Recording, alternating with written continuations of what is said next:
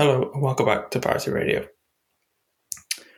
In this episode, I speak to a gentleman called Charles Nix, who is the creative director for the type foundry Monotype, and discuss many things, including uh, his early influences and his early career, uh, his time in education, uh, the future of type design. The inevitable A I questions come up, um, and I ask him if A I is going to kill everyone. You know, the normal stuff. And yeah, um, I, don't, I don't know why I'm telling you all this for. You, you're listening to it. So I don't, I, I don't know why I do these for, but yeah. Um, enjoy.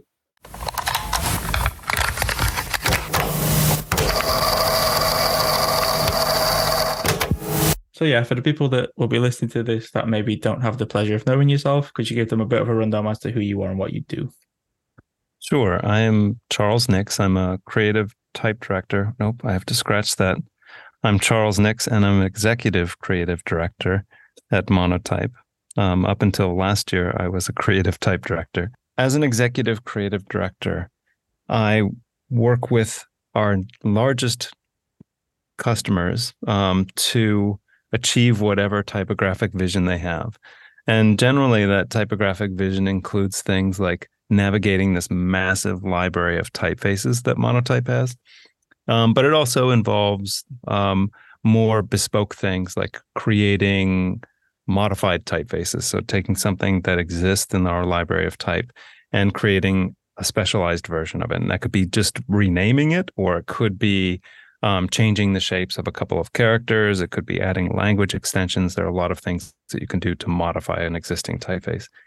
And then there's this third thing that we do um, called custom typefaces. And those, I think a lot of people are familiar with now. They weren't so familiar twenty years ago, but now they're kind of the fabric of branding. Um, and those are typefaces that are built from the ground up. So typefaces that come from an idea. Um, I have not always been either a creative type director or an executive creative director. um, prior to my incarnation at Monotype as a type designer, um, I worked in publishing and um, and in education. So I worked at the Parsons School of Design. I did a little bit of work at Cooper Union, where I graduated, um, and I worked for all of the all of the publishers. Um, So yeah, that's that's a little rundown about who I am.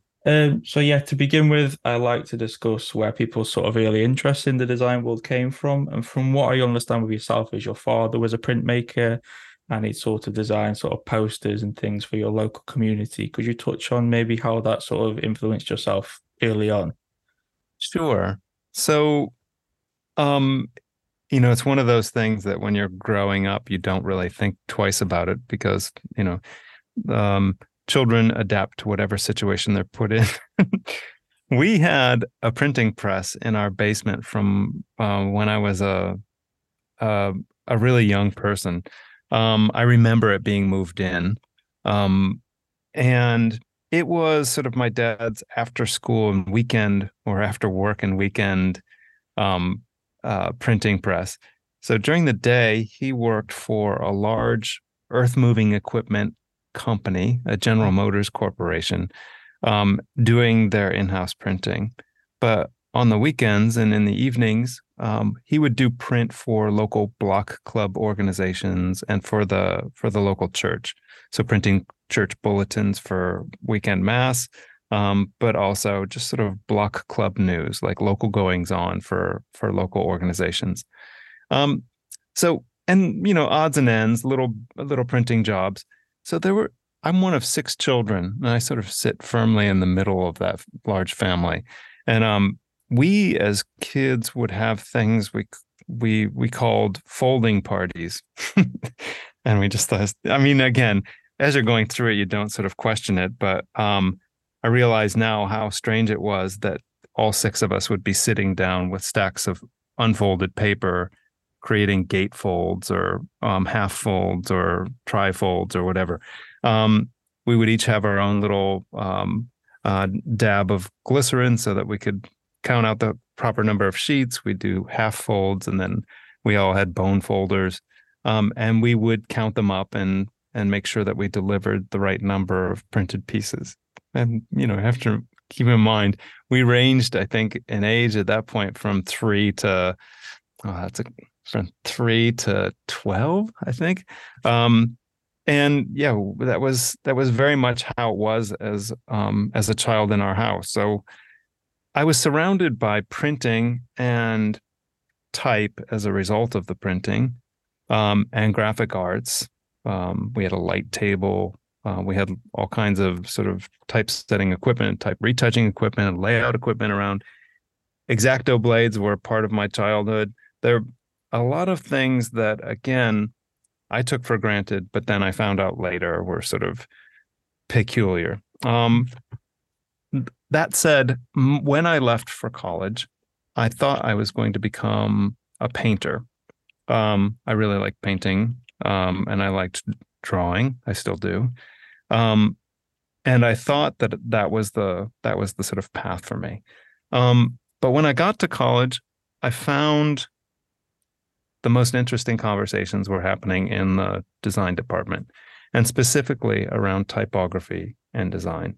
Um, and there were a few people who I met in my college years who who are, I consider now, mentors, and really helped push me back towards my towards my my origin um, as a printer's son. Um, sort of like convinced me that um, typography was a pursuit of grown people, that mm-hmm. professionals did it.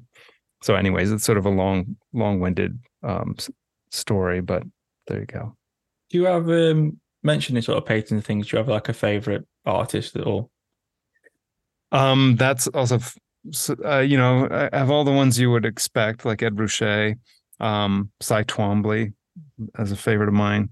Um, I don't know. I mean,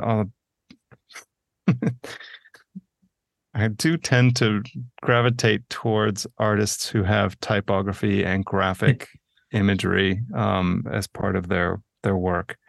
Um, and I like conceptual artists too. And uh, so um, I did early on in my publishing career work with Joseph Kosuth on a book called The Play of the Unmentionable, which was about uh, censorship in art.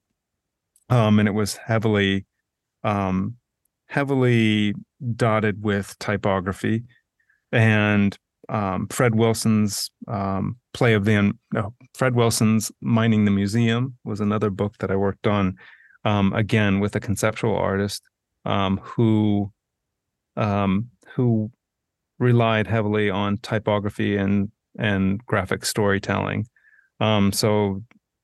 Uh, and Hans Haacke, of course. I'm sorry, I shouldn't say of course. Hans Haacke is, to me, the sort of one of the godfathers of conceptual art. Um, and as a student, I worked with Hans on making typefaces for some of his art projects, um, which was um, a key introduction to um, digital type making for me. Um, it was that that really sort of key period from nineteen eighty-nine to nineteen ninety-one when um, type was becoming digital. Jumping back to, you sort of mentioned going to college. Um, do you have any sort of seminal moments that you can remember from your college years that really sort of spurred you on uh, in your development? Um, yeah, I mean, there were, there's, there, there are quite a few, um, but I've, I'll peg it on people as opposed to to to moments, um, because it is. I mean, I was discussing with Phil Garnham today, um, my fellow um, executive creative director at Monotype, that um, as designers we're so much more in tune with the sort of process-oriented nature of things that um, we are comfortable with the fact that it's not these sort of aha moments so much as aha experience. So my first experience was with William Bevington, who um who was my first typography instructor, um and his enthusiasm, sort of unbridled enthusiasm for typography at a very pivotal point in my life when I was still a teenager, um made a great deal of difference. Um and again, it wasn't the sort of It wasn't the moment as much as the fifteen weeks that I spent with him in my sophomore year that really sort of opened my eyes to the possibilities of typography as a career. Um, George Sadek, who was my first my my boss at my my my boss's boss at my work study job, which was at the Cooper Union Center for Design and Typography, um, and later George was my um, my junior level uh, typography instructor. Um, his combination of uh, dead seriousness about the craft of typography and sort of whimsical Dadaistic um, ideas of creativity um, still sort of uh, form a great deal of how I think about um, typography and design. Um, Don Coombs, who was my calligraphy instructor, um, slowed me down enough to uh, concentrate on um, what it meant to make quality typographic or graphic marks or letter forms. Um, and, you know, sort of brought brought to uh, my education this idea that there's a, a vocational or spiritual aspect to to design and typography. And I know there, there are probably other pivotal moments, but those are the ones that sort of stick out to me. Mm. You wouldn't, at least from my perspective, being in the position you are at the company, while you wouldn't think that your influences were sort of Dada and things like that, you'd think it's kind of like suit and tie almost. I think. Yeah, well, um, there is a I I do I do like that sort of suit and tie anachronistic aspect of the mm. sort of Monotype re- reputation, but um, progress comes from thinking about things in ways that other people have not thought about them, and. Mm.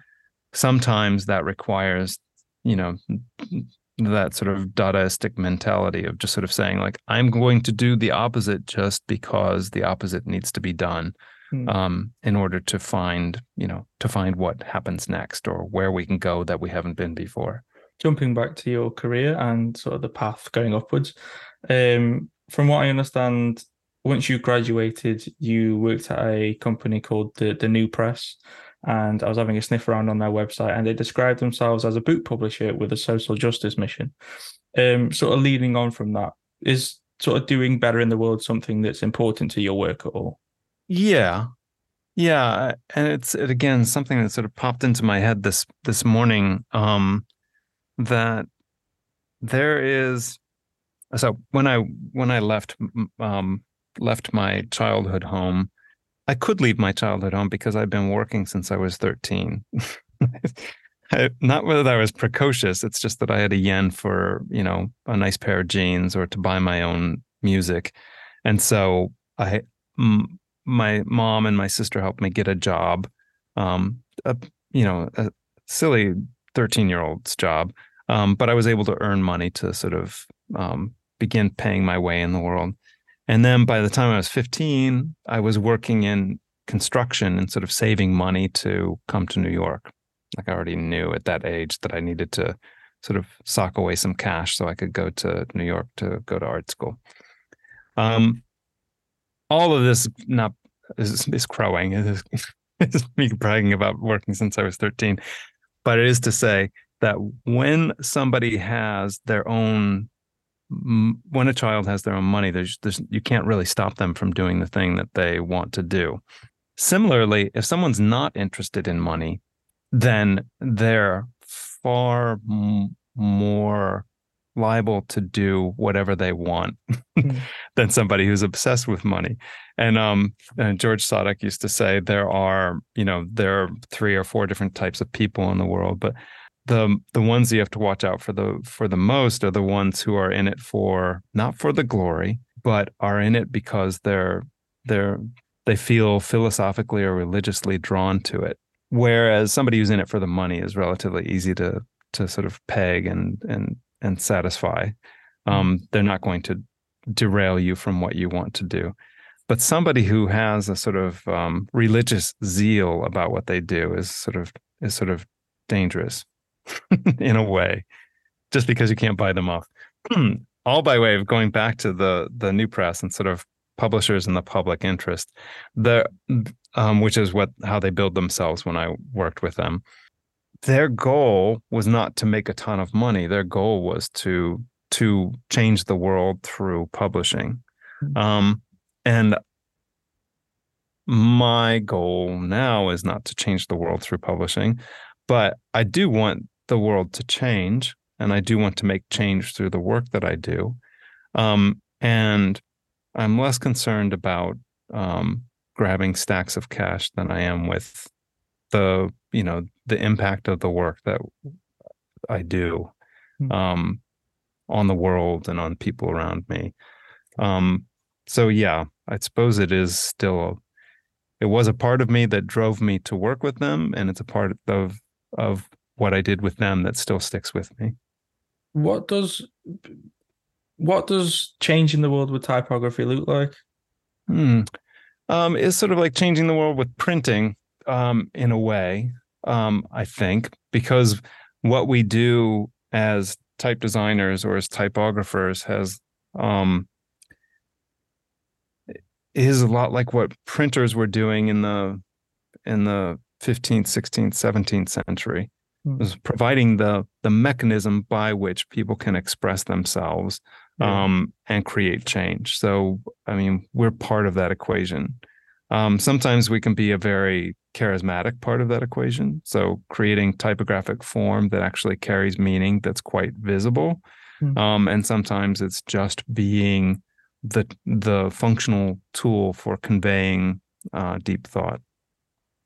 So yeah, this is kind of a bit of a quick fire a little bit, but um, obviously since sort of your college days and, you know, working, you've designed a lot of typefaces. Uh, and I wanted to ask you a quick, a quick little couple questions. First of all, what's your favorite typeface, if I could push you on that? I my pat I, I do have a pat answer for that, which is the my favorite typeface is always the last one that I designed. Mm. Um, and it, I mean, uh, that's self-serving because it sort of allows me to talk about the last typeface that I designed.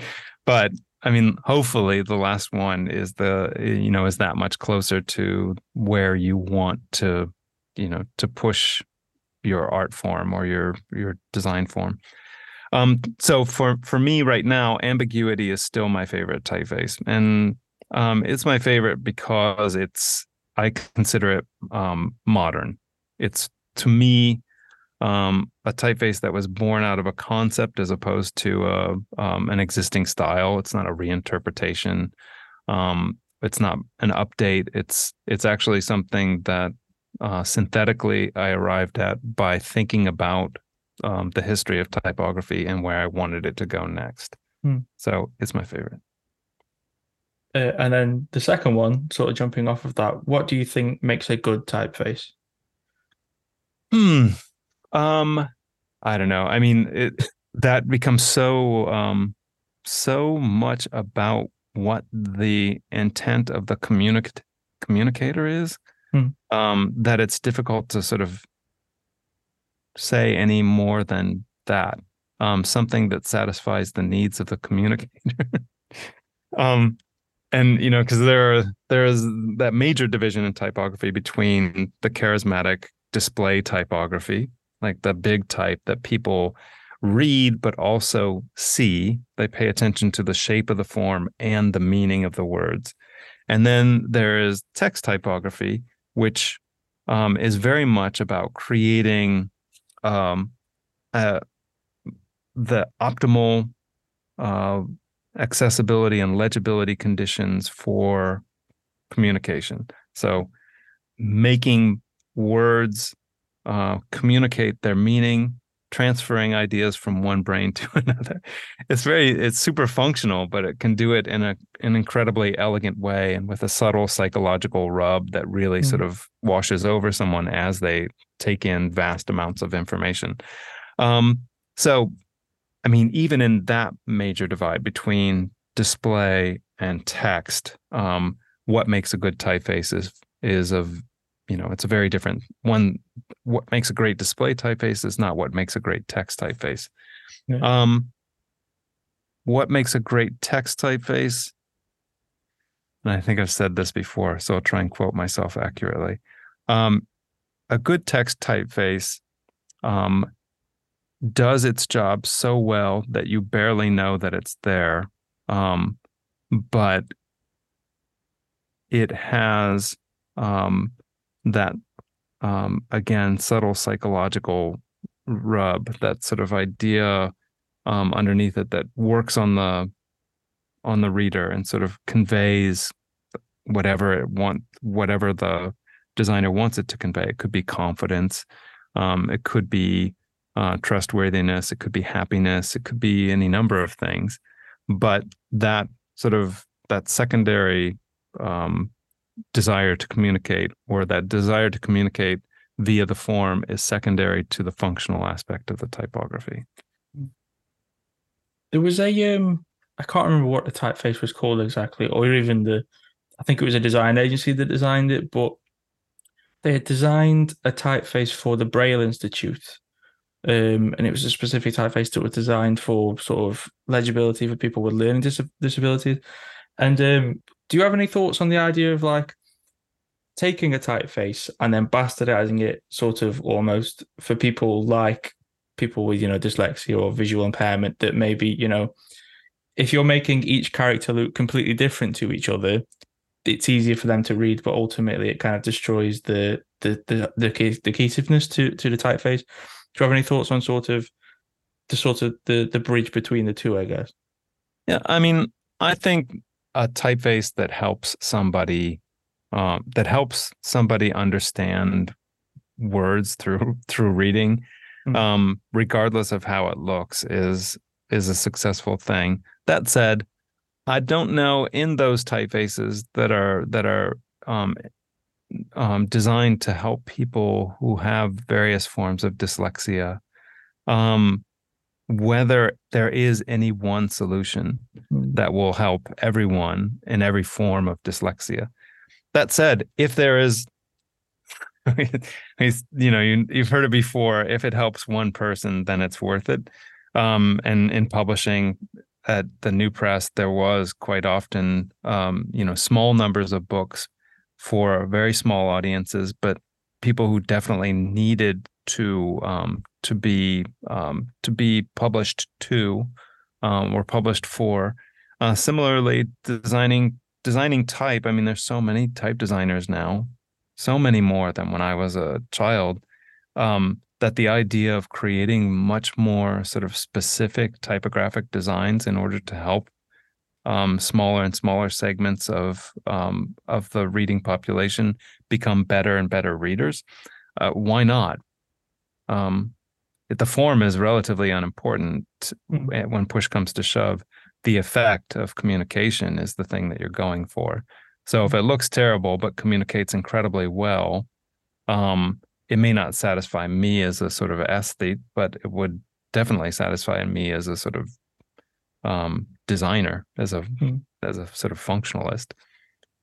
On on the, the the the note of sort of the fact that there's like a million and one typeface designers now, um, there's obviously a typeface website called Defont, and there's sort of similar things like that. Do you have any views on sort of that sort of region of things? Um, I have. Probably um, uh, at various points in my career and in my education, which is ongoing, sort of vacillated on this um, or thought about it very differently. Um, right now, I'm of the mind that um, that there can never be too many typefaces. Mm. Um, And unfortunately, there can never be too many quality typefaces too. The and what makes a quality typeface is sort of apparent to those of us who make typefaces for a living, and maybe not so apparent to somebody who's trying it for the first time. Um, that said, sometimes a simple sloppy typeface is what the communication requires. And so why not? The problem is not the form of the type. The problem is connecting people who have a need for that form uh, with that typeface. So, I mean, you look at Defont, and someone like me could spend the better part of a day, uh, many days of the year, just sort of wading through different typefaces and making snap judgments about their efficacy. Um, or just doing it to be, not to make judgments, but to to sort of to read them as form. But the the average user doesn't do that. The average user has a really difficult um, road ahead of them when they try and choose a typeface, because there are so many available.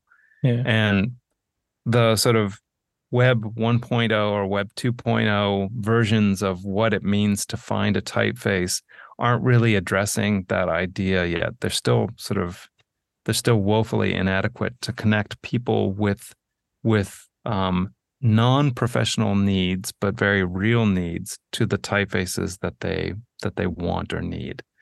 Um, so not terribly upset about the, the typefaces, not so happy with the interface that allows me to to look at them and to sort of get to the thing that I need.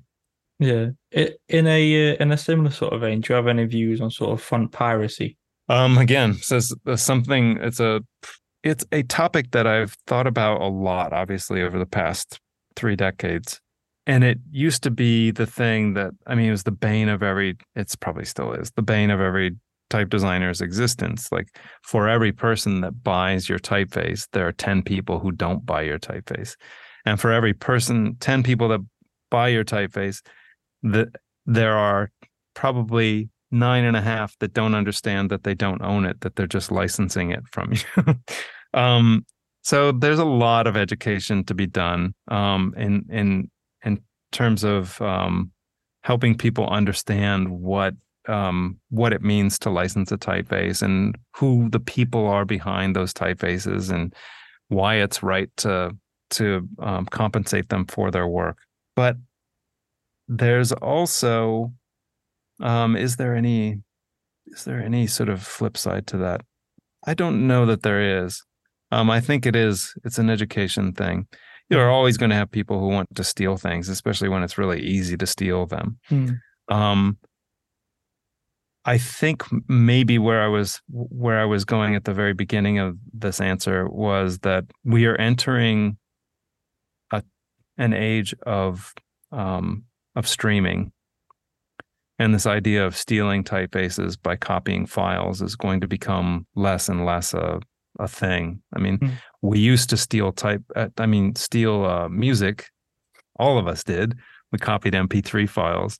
It just seemed like we. You know, we were ripping them from the D V D or C Ds that we had bought, or um, or trading them on on uh, websites or services, and then um, it became easier for us to to pay for them, and then we stopped doing that. Really, we stopped stealing it wholesale, like intellectual property from music artists. So I think we're we're about to enter into that that age in um in typography, where streaming type is going to become more of the norm, mm. and people's people's sort of collections of vast numbers of pirated typefaces are going to be a lot less useful than just sort of streaming the typefaces you want for the moment.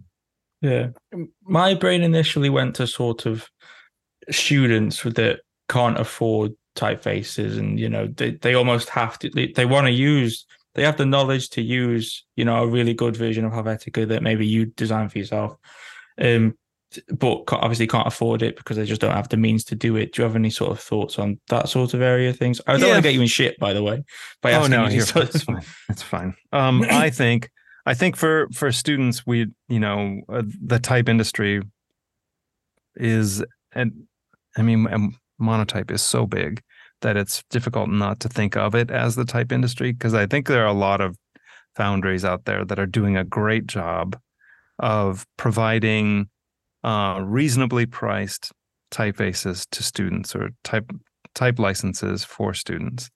Um, I think we at Monotype have a ways to go. It's not that we're not thinking about it, we just haven't figured out how to do it at scale successfully yet, but to to provide um, students with a license that um, that allows them to use it for their schoolwork without having to pay a ridiculous sum of money that's completely out of bounds for them. Um, that said, I think the the convergence for those those two concepts, the one um, of us providing students with a reasonably priced um, solution is in streaming fonts. Hmm. Um, so they should have access to everything, um, hmm. but they should have access to it streaming. Hmm.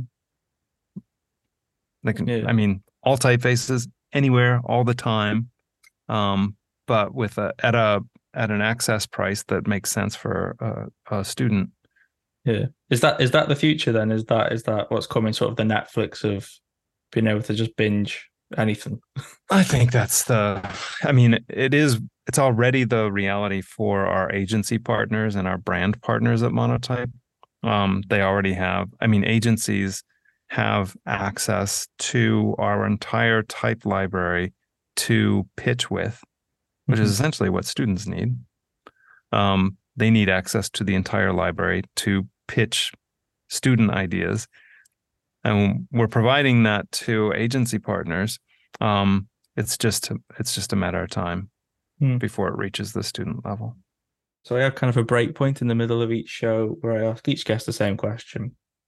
And it's the idea of um, if we were in a lift together, why we're in a lift, I don't know. You live in a different country to me, but we're in a lift together and we're stuck in this lift. And I asked you, um, if you give me one thing from your career that has been sort of the heartbeat for yourself, um, the main inspiration point for you, and it could be anything you want, piece of music, a movie, anything, what would that be? I should have thought about this because I know you warned me that this was going to happen. Um, you're going to hate me. Everyone will hate me if I if I say what I'm actually thinking. Um, I want a pencil and a blank piece of paper. That's all I ever want.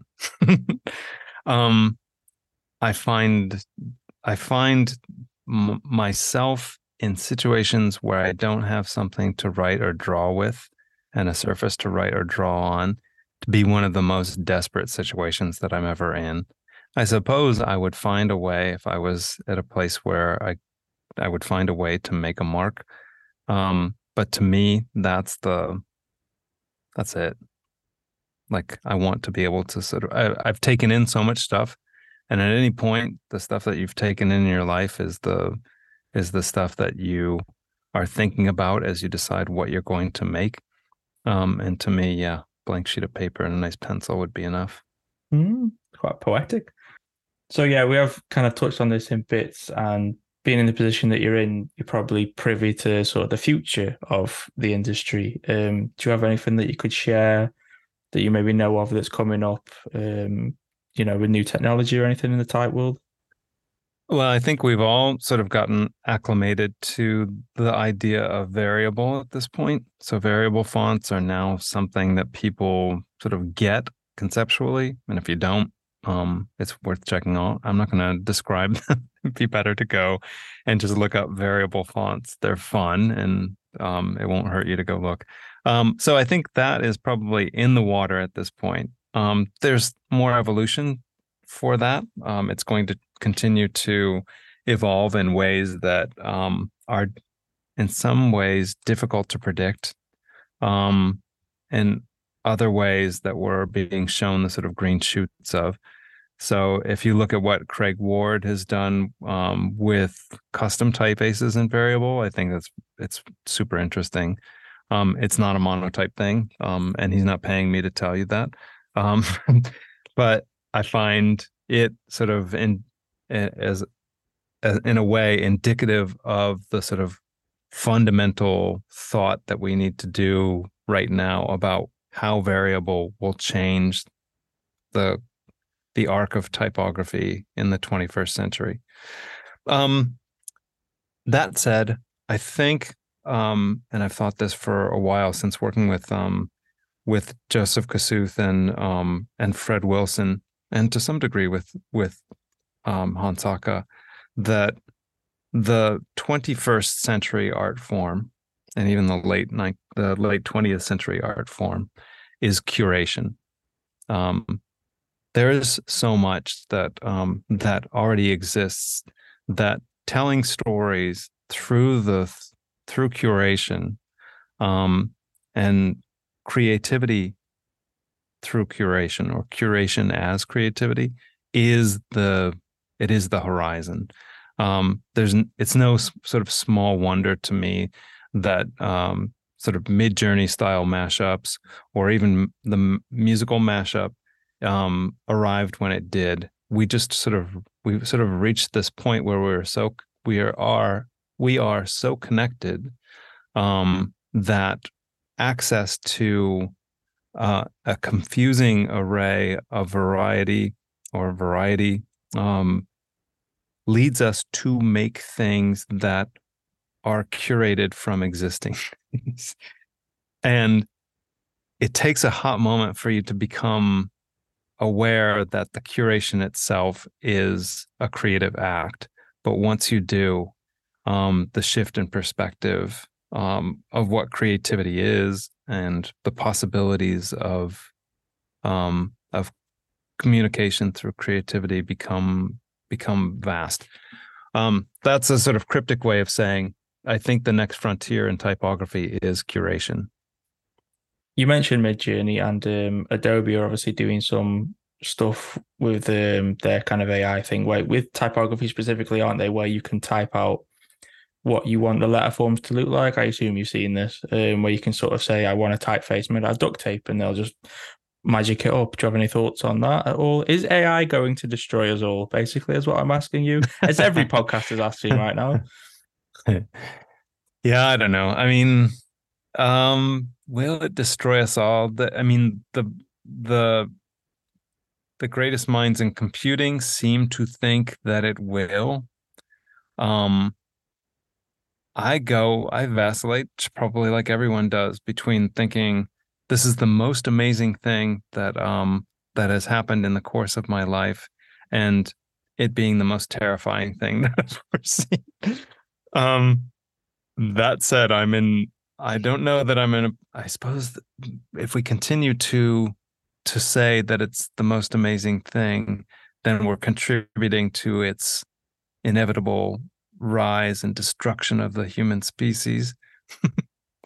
But I I find it endlessly fascinating to to engage with, because it's um it is the doorstep of what I in the year in the early aughts, two thousand three, I was I was theorizing as a a new plastic reality, um, that we would eventually connect so much of what we understand about ourselves in the moment and our history, um, through digital means, that we would eventually create the ability through computing power to create a new plastic reality, a reality that wasn't real, but had so much of what we understand of reality baked into it that we would be unable to discern it.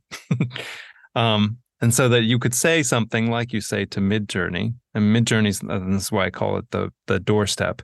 Um, You can say, um, I as I did, um, I would like to see, um, you know, W P A style black and white photographs of um, the Dust Bowl, um, but with a clown troupe, um, just to sort of see what would happen. Because um, there were no, I mean, people weren't clowning in the Dust Bowl in the United States. They were sort of trying to scratch out Um, life from a place that was being choked by dust. Um, but the idea of inserting clowns into that and then having Dorothea Lange take photographs of them, to me, seemed like, why not? Um, and I could say that, and it would do it for me. And it would do it very convincingly. That, to me, is the sort of doorstep of a new plastic reality where, um, and when I posted those particular images on Instagram, um, it was early days of Midjourney, and so nobody had any idea where they came from. People assumed that Dorothea Lange had done these photographs of, so they had achieved their purpose, which was to sort of show a new plastic reality, um, a fake reality, but one that was so convincing that, and I feel like there's a danger in that, obviously, but there's a thrill in it also. Um, Um, but boy, what it what it means for us as a species, um, what it means for us as uh, um, a political animal, what it means for us as nations, all of it is so fraught that it's really hard to get behind it wholeheartedly, because there are so many people who will be fooled into doing mm. things that make no sense. Yeah. I don't I don't want to turn this into like a spiritual thing, but if it if it's getting to a point where we can't discern this one at this table that I'm touching from an A I generated table, do we live in a simulation, do you think, Charles? Or yes. Yeah. Um I mean, you you've probably seen the the latest um, Marvel installation um, on on Disney Plus, and it begins with this this sort of basic question, or the premise of the show is that we've reached that point where all information has become so dubious that um, the only thing you can trust is the you know the person you know. Um, I don't know. It is th- that we have verged into to um, philosophical territory, and I suppose that we'll deal with it in much the same way that we've dealt with every every major technological um, revolution in the past four hundred years. We'll sort of like bumble through. It will change us irrevocably, and somehow we as a species will survive. Do you think that? Um, there's, there was kind of, at the beginning of all of this, there was like a, a craft that went into doing things, you know, when people designed the typeface, for example, there was a real human craft that went into it.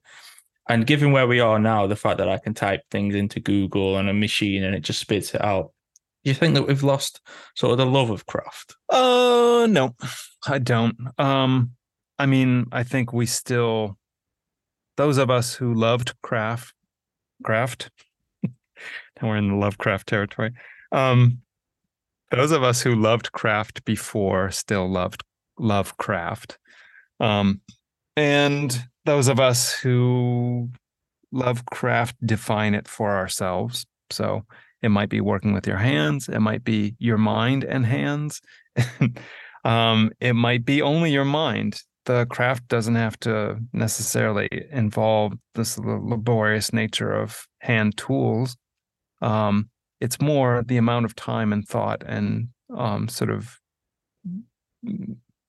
I don't know, sp- spirit that you put into it, self that you put into it, time that you put into it. So um, it's the craft is always there. If you want to sort of slow things down in a sort of Luddite manner and sort of go back to a time prior to the one that we exist in, it's fine. The nostalgia is, is I find, very problematic. Um, this idea of sort of ascribing to a previous period some better, better sort of way or better sort of time or betterness. um, It's problematic because all of those earlier periods were fraught in ways that um, that you know made them suboptimal or not perfect.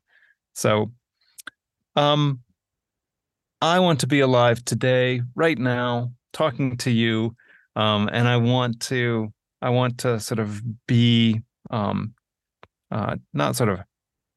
happy in that moment, but be very pleased to be in that moment.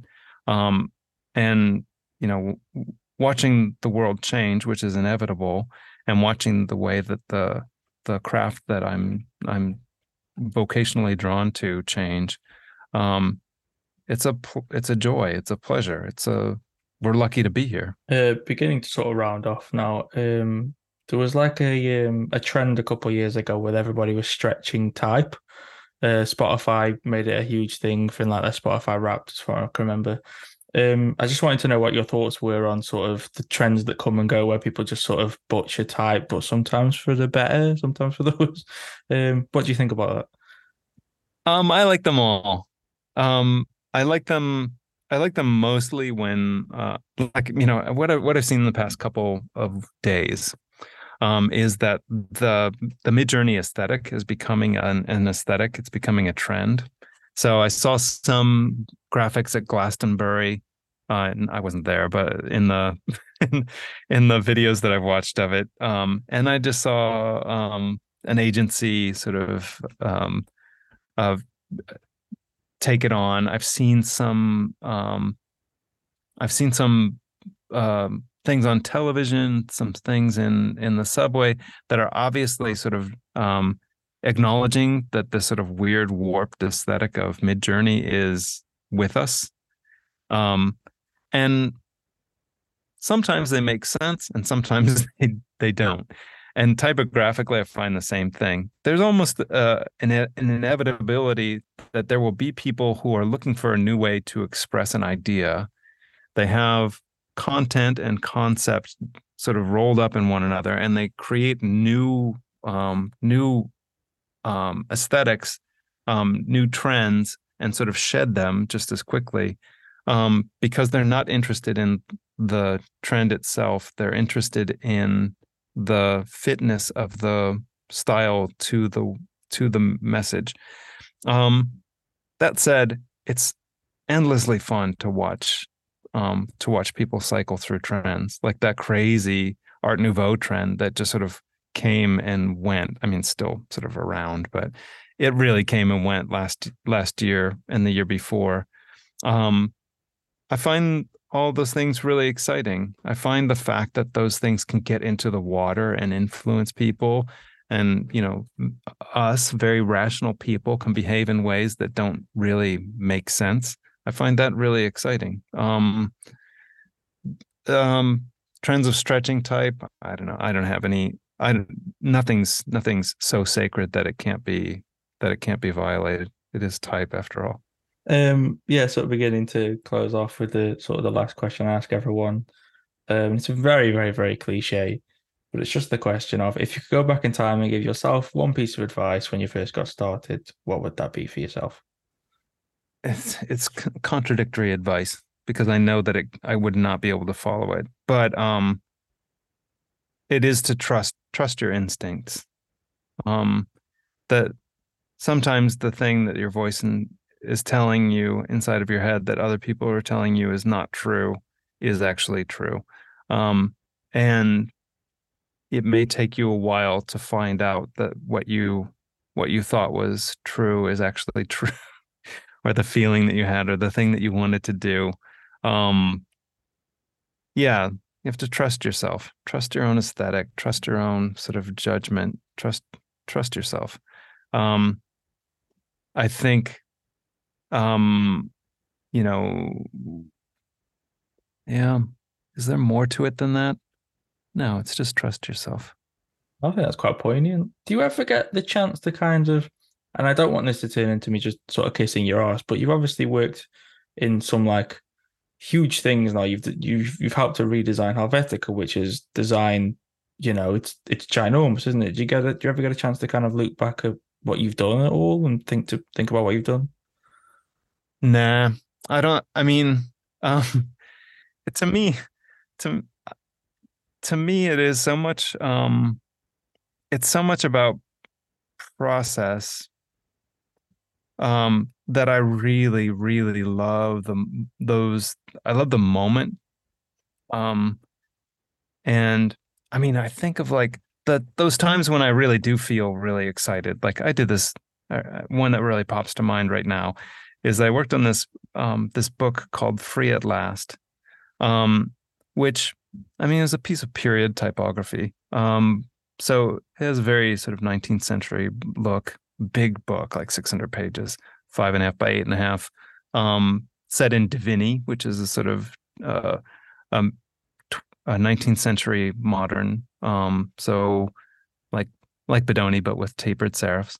Um, and the way that the book came together is like seven different authors um, translating or transcribing firsthand accounts of freed men and women um, post-slavery, and uh, uh, well, during the during the Civil War and post-Civil War. Um, but the documents were all technic technically were set up in such an amazing way that um, that it was. Despite the fact that it looks like a nineteenth century artifact, it was an amazing accomplishment um, of of twentieth century typesetting. Um, and it's a beautiful book. The the material is amazing. Um, the design is um, the design is nice. I like it. Um, the title page is beautiful. Jacket's not so great. But the reason I'm walking down memory lane on that in particular and going into all the details, that there was at the Maryland Historical Society a publication party where um, Ira Berlin, the the chief editor, um, and all of the contributors were were there. And I got to talk to each of them and have them sign my book and um, just sort of live in the moment and celebrate what we had done together. And that that moment, and most of those sort of book parties and openings or pub dates for typefaces or um, speaking engagements, I find them all really amazing. Um, but um, I don't spend a lot of time looking back on them or sort of patting myself on the shoulder, because there's always this thing in front, this reason that you get up and do the thing that you want. And I have children who don't really find it that amazing, any of this stuff. They keep me very grounded. Um, so yeah, um, I enjoy all of it, but I enjoy the process of it. And then super, super, super lastly, have you got anywhere where people can find yourself online? Um, my Instagram feed is sort of um, um, where I, sh- like most people, show, especially typographers, show what I've been looking at, what I'm finding interesting typographically or seeing in my environment. Um, so, um, and I'm at Chasnix, that's C H A S N I X. Um, and I'm, that's my uh, Instagram handle. I don't do Twitter anymore. I find it morally dubious. Um, I'm not on Facebook. You can find me on LinkedIn. But otherwise, most of what I'm doing is um, is available via uh, Monotype's channels. So you'll see a lot of me there. Mm-hmm. No, that's fine then. Let me just stop recording. Hello, it is I. Um, thank you for listening. Um, hopefully more of these to come. I've been kind of good with the consistency of the last couple, but whether that will continue, I don't, I don't know. Um, yeah, hopefully. I don't know. Um, yeah, if you want to find me anywhere, I'm proud of the material. Um, anywhere and everywhere, basically. Um, yeah, and I will see you next time. Bye.